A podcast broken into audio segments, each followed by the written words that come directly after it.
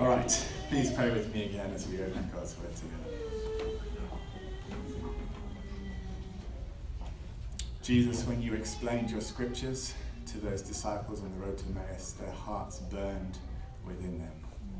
And Jesus, we pray for that work again in us this morning. We pray that as we open the Word together, our hearts would burn within us and that we would um, dance home with the good news. We ask it in your mighty name. Amen. Amen. All right, so last Sunday, Taylor preached to us about the resurrection of Jesus.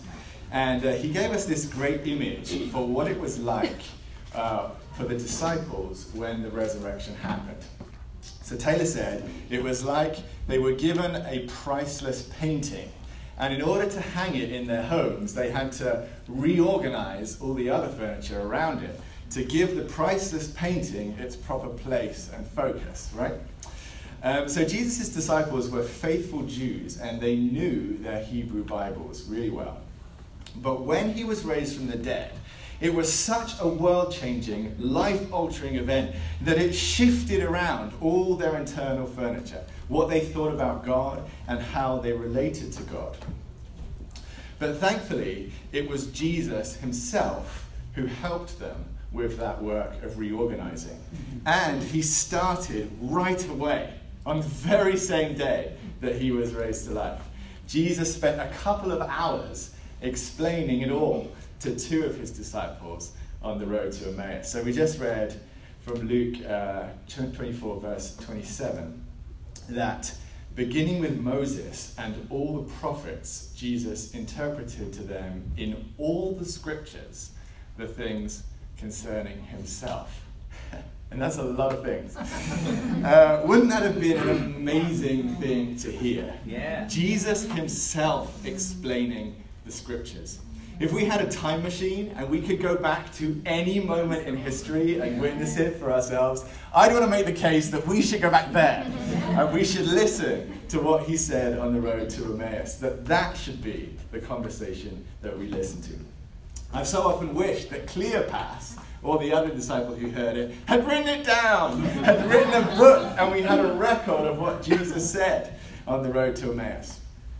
And then as I thought about it, I realized that we kind of do have it. That's right. Um, because that's what the apostles are explaining in most of the rest of the New Testament. And we've had, we have now 2,000 years of Christian scholarship that's looked at the Old Testament from every angle in the light of Jesus and his resurrection. Okay? So today, I'm going to attempt something very ambitious. And I was kind of expecting there not to be many visitors today. I'm very glad there are. Um, but this is not something I would usually attempt in a sermon. But what I'm going to do is try to recreate for you what Jesus said. Yes. Okay? So pray for me. So, like Jesus, we're going to start with Moses. And the first book of Moses is Genesis. In Genesis chapter 3, the first humans sinned against God, their creator. They betrayed him, right? They did the one thing that he told them not to do, and they did it because they doubted his good character. And so, in doing that, they severed their most vital relationship, right? Their relationship with God. They burned their most necessary bridge. They fractured their friendship with God. And instead, they allied themselves with God's worst enemy. They allied themselves with Satan. And because they shifted that alliance from God to Satan, all of their other good relationships were broken at the same time. So their good relationship with the land was broken. It turned from nurture and fruitful abundance into toil against thorns and thistles. And their good relationship within marriage was broken. It turned from loving leadership and support and became a bitter power struggle.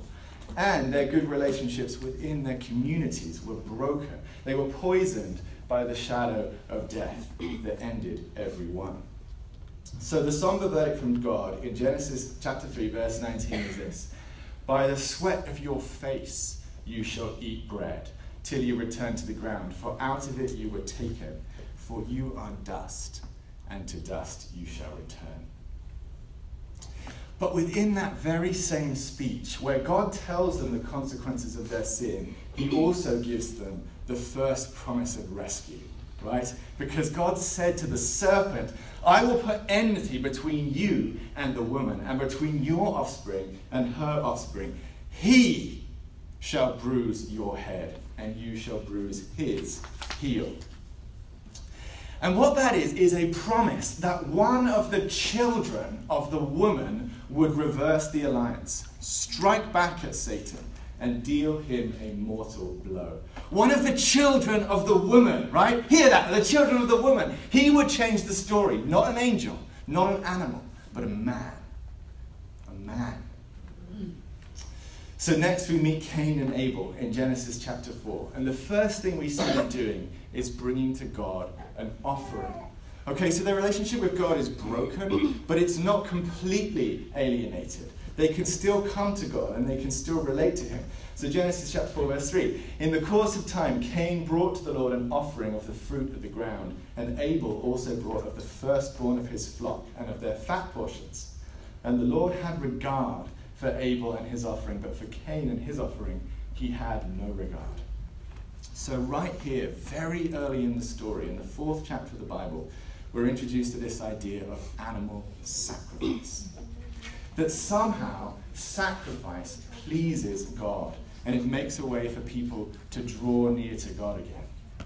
And that comes up again only a few chapters later in the story of Noah after the flood, because the first thing Noah does when he gets back on dry land is to build an altar and sacrifice some of the clean animals on it. And Genesis 8, verse 21 says this that when God smelled the pleasing aroma, the Lord said in his heart, I will never again curse the ground because of man.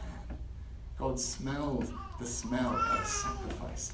Isn't that a strange and astonishing thought that he likes the smell? Um, but it's an idea that's repeated many, many times in the law of Moses. God tells them that he likes the smell of their sacrifices. And so it's such an important idea in the Old Testament that we should definitely expect that this kind of sacrifice, this idea of sacrifice, is going to play a very central role in God's rescue plan. So here's what we have so far it's a plan that will be accomplished by one of the children of men making a blood spilling sacrifice. The life of Noah also reveals the extent of the problem of sin. So Genesis 6, verse 5 says this The Lord saw that the wickedness of man was great in the earth, and that every intention of the thoughts of his heart was only evil continually. And the Lord was sorry that he had made man on the earth, and it grieved him to his heart. And how did God deal with the problem? He sent a huge flood that wiped out all of humanity except for eight people. It was the death that God had promised would be the fruit of sin. But in Noah, we can see that there's a glimmer of hope, that there can be rescue from such terrible judgment. So God's plan will be accomplished by one of the children of men making a blood spilling sacrifice to rescue people from certain death. After the flood, the human race had to start over, but since they all descended from one family, they naturally all spoke the same language. And it's in Genesis 11 at the Tower of Babel that nations are created. So the people arrogantly gathered to assail heaven but God, in response, confused their languages and dispersed them from there all over the face of the earth. So, here in Genesis 11 is another relationship that's broken and fractured by sin. So, first we had the relationship between God and people, then people and the land, then men and women, then friendships between communities because of death, and now the human family itself is fractured into nations that are at war with one another. So, if God's going to undo all the effects of the fall, He's going to have to mend all of those broken relationships. God's plan will be accomplished by one of the children of men who'd make a blood spilling sacrifice to rescue the people from certain death and restore broken relationships. All of them. Then in Genesis 12, we meet Abraham. And here we start to see some definition to the plan. Because Abraham was a missionary. Okay? He was a missionary in the technical sense of one who was sent Because the first word that God speaks to Abraham is the word go. Our word missionary comes from the Latin missio, which means sending. It's also the word from where we get our word emissary. Missio, sending. So in Genesis chapter 12, verse 1, it says, Now the Lord said to Abraham, Go from your country and your kindred and your father's house to the land that I will show you. Abraham was the first missionary. And God's rescue plan is going to hinge on someone going from a place of comfort and safety, from his father's house, and out into the unknown wilderness to follow God. And at, at, the beginning of Genesis 12, God's command to Abraham to go comes with a fourfold promise. And it's a promise that gets right to the heart of the problem of sin because it addresses all of the broken relationships. So he says, Go into the land that I will show you. It's a new country, a reconciled relationship between the people and the soil. And I will make with, from you a great nation many descendants, a community of worship, security, and peace. I will bless you and make your name great, and you will be a blessing. So that's talking about a reconciled relationship with God. And in you, all the families of the earth shall be blessed. So, reunification of the human family. That's reversing Babel, reconciling the nations. So God is indeed planning to restore all the relationships that were broken by sin, and we learn that He's going to do it through Abraham's family. So everyone knows the name of Abraham. He was one of the greatest men who ever lived, but there was one man alive at the time who was even greater. He's a mysterious man. His name is Melchizedek.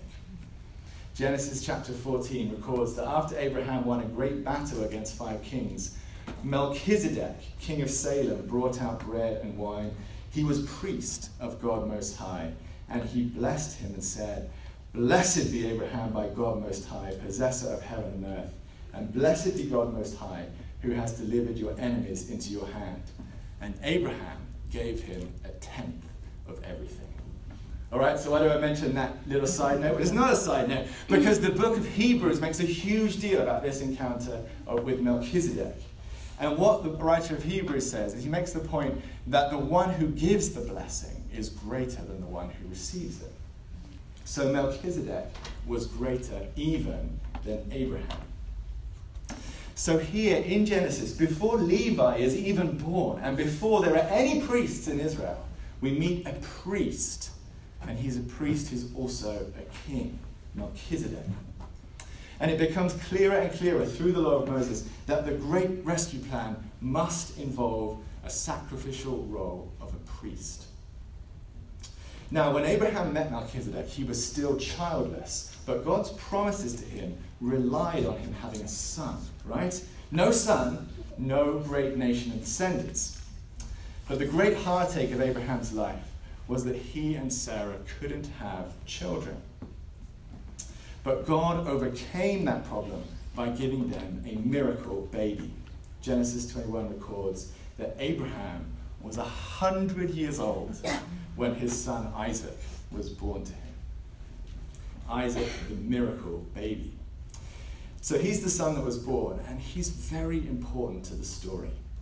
God uses the son to test the father's faith. He calls Abraham to sacrifice Isaac. And Abraham did. He obeyed God and he trusted God's good character, even in this test. And so, after God spared Isaac, he said to Abraham, By myself I have sworn, declares the Lord, because you have done this and have not withheld your son, your only son, I will surely bless you. And I will surely multiply your offspring as the stars of heaven and as the sand on the seashore. The giving of the Son was the greatest imaginable gift. Now, I'm sure you remember the way that Isaac was saved in that story. He was saved because God provided a ram for Abraham to sacrifice instead. Right? So the sacrifice still happened, but there was a last minute substitution. Now, perhaps that idea of substitution is always latent whenever somebody makes a sacrifice, but it becomes obvious here. The son was saved because the ram died. So God's plan would be accomplished by sending one of the sons of Abraham to make a substitutionary sacrifice to rescue the people from certain death and restore the broken relationships. Isaac was a miracle baby, and so was his son Jacob. And so was Jacob's son Joseph. And in fact, there are so many great figures in the Old Testament that are miracle babies that it would make sense that the great rescuer would be one too. Jacob, as you know, had 12 sons who were heads of the 12 tribes of Israel, but the greatest of his sons was Joseph. And Joseph was a righteous sufferer. He was betrayed by his brothers and sent to Egypt, where he spent many years as a slave and then as a prisoner. But God raised Joseph up and made him a king, made him to sit at the right hand of Pharaoh. So, in the lives of these patriarchs in the second half of Genesis, we begin to get hints at the identity of this son of Abraham who will bruise Satan's head. Probably a miracle baby, maybe a righteous sufferer, and maybe some sort of priest or king. So now we're into Exodus.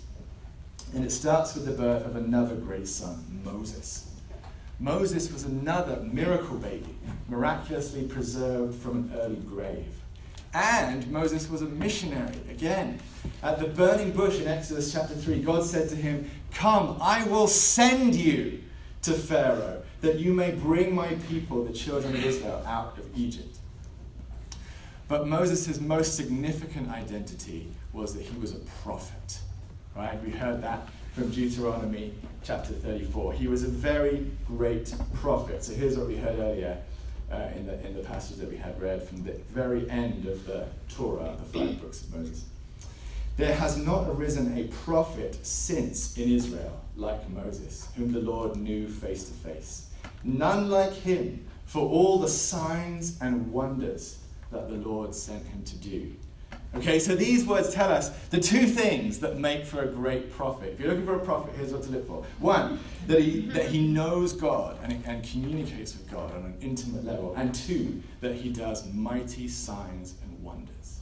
Right? That's what Deuteronomy 34 says. And Moses did both of those things. And, it, and Deuteronomy 34 says that there hasn't been a prophet greater than Moses, but that leaves us hungry for one that is that there's going to be one to come, a prophet greater than Moses. And Moses was the great rescuer of the Old Testament, but there's still a greater rescuer coming. The serpent crusher would surely be a great prophet. Through the life of Moses, the picture of the great rescue plan of God gets much clearer in three very significant ways. Because through Moses' life, God accomplished the Exodus, and he gave his law, and he built his tabernacle right? Three very important events. The Exodus was a demonstration of God's salvation. Here's what it looks like for God to save. God demonstrated his mighty power over all the gods of Egypt. He spared his obedient children from death by providing a substitute. He brought his people out of slavery and he led them safely through the dangerous waters of judgment. This is the salvation of God and the victory of God. On the night they left Egypt, Exodus 12, verse 30 says, Pharaoh rose up in the night, he and all his servants and all the Egyptians, and there was a great cry in Egypt, for there was not a house where there was not someone dead. There was a corpse in every house that night. Either it was the corpse of the Passover lamb whose blood was on their doorposts or it was the corpse of a firstborn son. It was one or the other. So God made it plain, again, that the lamb had died instead of the son. They were spared death by substitution. Once the people were safely across the Red Sea, God gave them his law. And the law contains all kinds of different uh, kinds of instruction. It has a moral code and a legal procedures and social arrangements and instructions for worship and feast days and ways that God's people should identify themselves as His. But every part of the law points to the same thing holiness. The law is about holiness. You shall be holy because I am holy, says the Lord. The law says, that there's more to rescue than just being spared death. There's also new life on the other side. There's transformation. There's not going back to the old way. The law says that holiness is possible. And not just possible, but necessary. So the law speaks a bright and glorious word to the people.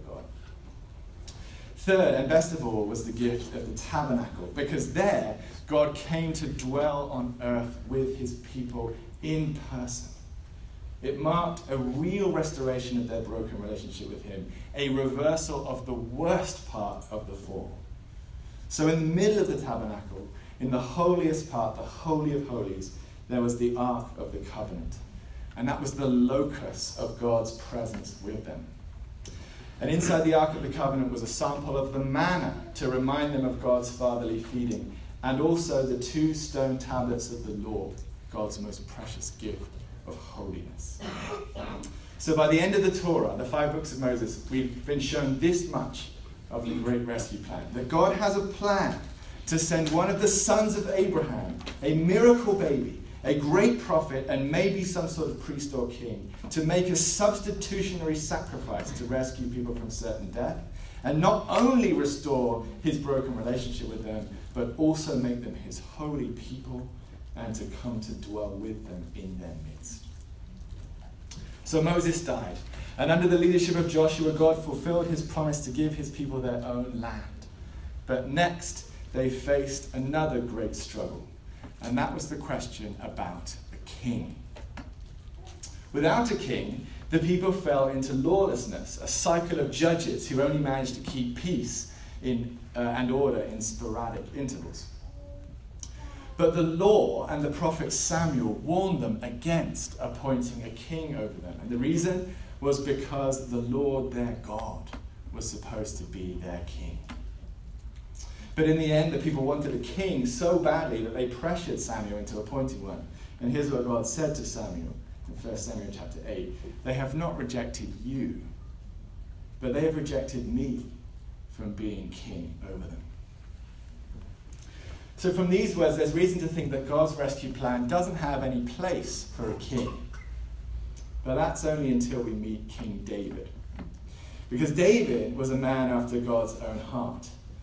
And God made this startling promise to David in 2 Samuel 7, verse 16. God said, Your house and your kingdom shall be made sure forever before me.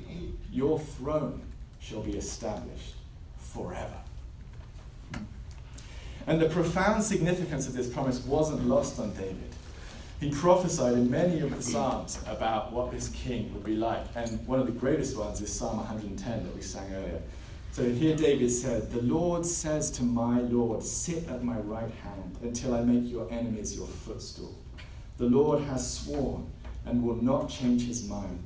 You are a priest forever in the order of Melchizedek. So David looked ahead to an anointed king who was still to come, a Messiah who was both king and priest after the order of Melchizedek. The king of righteousness, the prince of peace, the priest of the Most High God, whom David called Lord. So David confirms the guess we made from the books of Moses that the serpent crusher would be both priest and king, an eternal king on David's throne. David's throne went by succession to his son Solomon, who built the temple of the Lord in Jerusalem, where God came to dwell again with his people. But after Solomon, the kingdom divided, and from there it drifted inexorably towards its final collapse and exile. But while the nation of Israel was falling apart, God sent many great prophets with many astonishing new revelations. So, first, there were the two great miracle prophets, Elijah and Elisha. And between them, they demonstrated the kinds of signs and wonders that Deuteronomy 34 was talking about. So here's some of the things that Elijah and Elisha did. They commanded the weather. They raised dead children to life. They called down fire from heaven. They parted the waters of the Jordan. They made a jar of oil last many days. They multiplied loaves of bread for a crowd. They healed leprosy. They made an axe head float.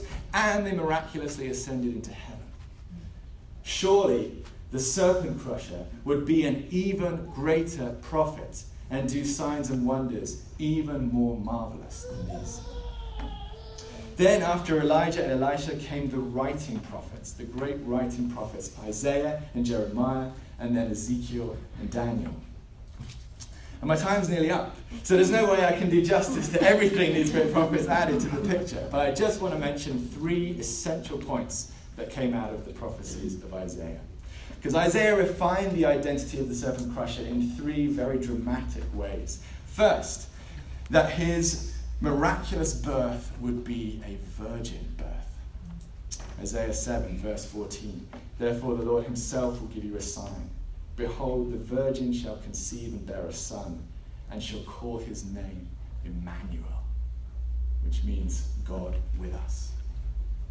Second, the son would be king, and the king would be God. Isaiah 9, verse 6. For to us a child is born, to us a son is given, and the government shall be upon his shoulder. And his name shall be called Wonderful Counselor, Mighty God, Everlasting Father, Prince of Peace. So David, David led us to this conclusion already in Psalm 110, but it's completely unavoidable here. The king is a son who is born of a woman, but he's also God. And third, Isaiah gives us the missing piece that brings all the other parts together. How the priest king is going to make a substitutionary sacrifice. And that, of course, is Isaiah 53. He was wounded for our transgressions, yet it was the will of God to crush him. He has put him to grief. When his soul makes an offering for guilt. He shall see and be satisfied. By his knowledge shall the righteous one, my servant, make many to be accounted righteous. That's how the plan is going to come to pass. So by the end of Isaiah, we come to this that God has a plan to send his own divine son, a missionary from heaven, born into the line of Abraham, on the throne of David, a miracle baby born of a virgin, to be our great prophet, priest, and king. As prophet in the order of Moses, he will declare the words of God and perform great signs and wonders. As king in the line of David, he will execute justice and bring peace. And as priest in the order of Melchizedek, he will make a substitutionary sacrifice of himself to rescue people from certain death, making himself the Passover lamb, whose blood shields God's children from death and protects them from judgment, that restores our broken relationship with God and makes us holy so that God can come and dwell in our midst. Hallelujah. Amen. So, all these different threads and themes from the Old Testament join and collect together into a portrait of one man.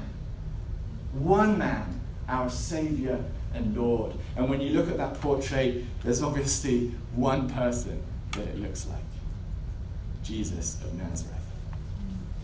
So that's why Jesus said to them on the road to Emmaus, Oh, foolish ones, and slow of heart to believe all the prophets have spoken. Was it not necessary that the Christ should suffer these things and enter into his glory? Yes, it was necessary. It had been necessary from the beginning. From the moment Adam and Eve picked that fruit, God was planning this for centuries, and it had always been the only way.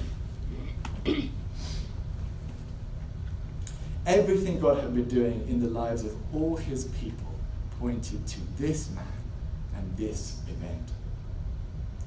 So there are two things I want us to be sure that we take away from this revelation of Jesus. And the first is that Jesus is everyone's God.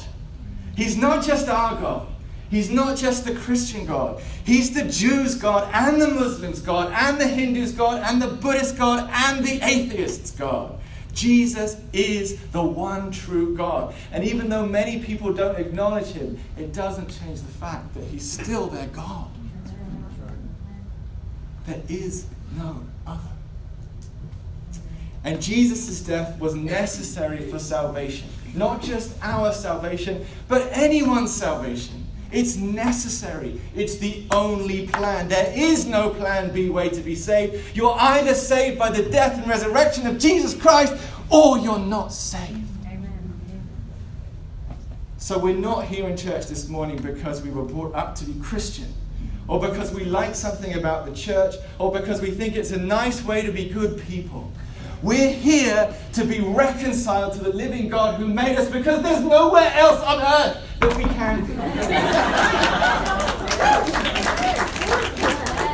That's the first thing. And the second thing is that this truth, somewhere along there, I lost it. Did. I'll have to speak louder. The second thing is that this truth needs missionaries. You sit here this morning because God sent missionaries, emissaries, because God said, Go, and Abraham went. And God said, Go, and Moses went. And God said, Go, and Isaiah went. And God said, Go, and Jesus went.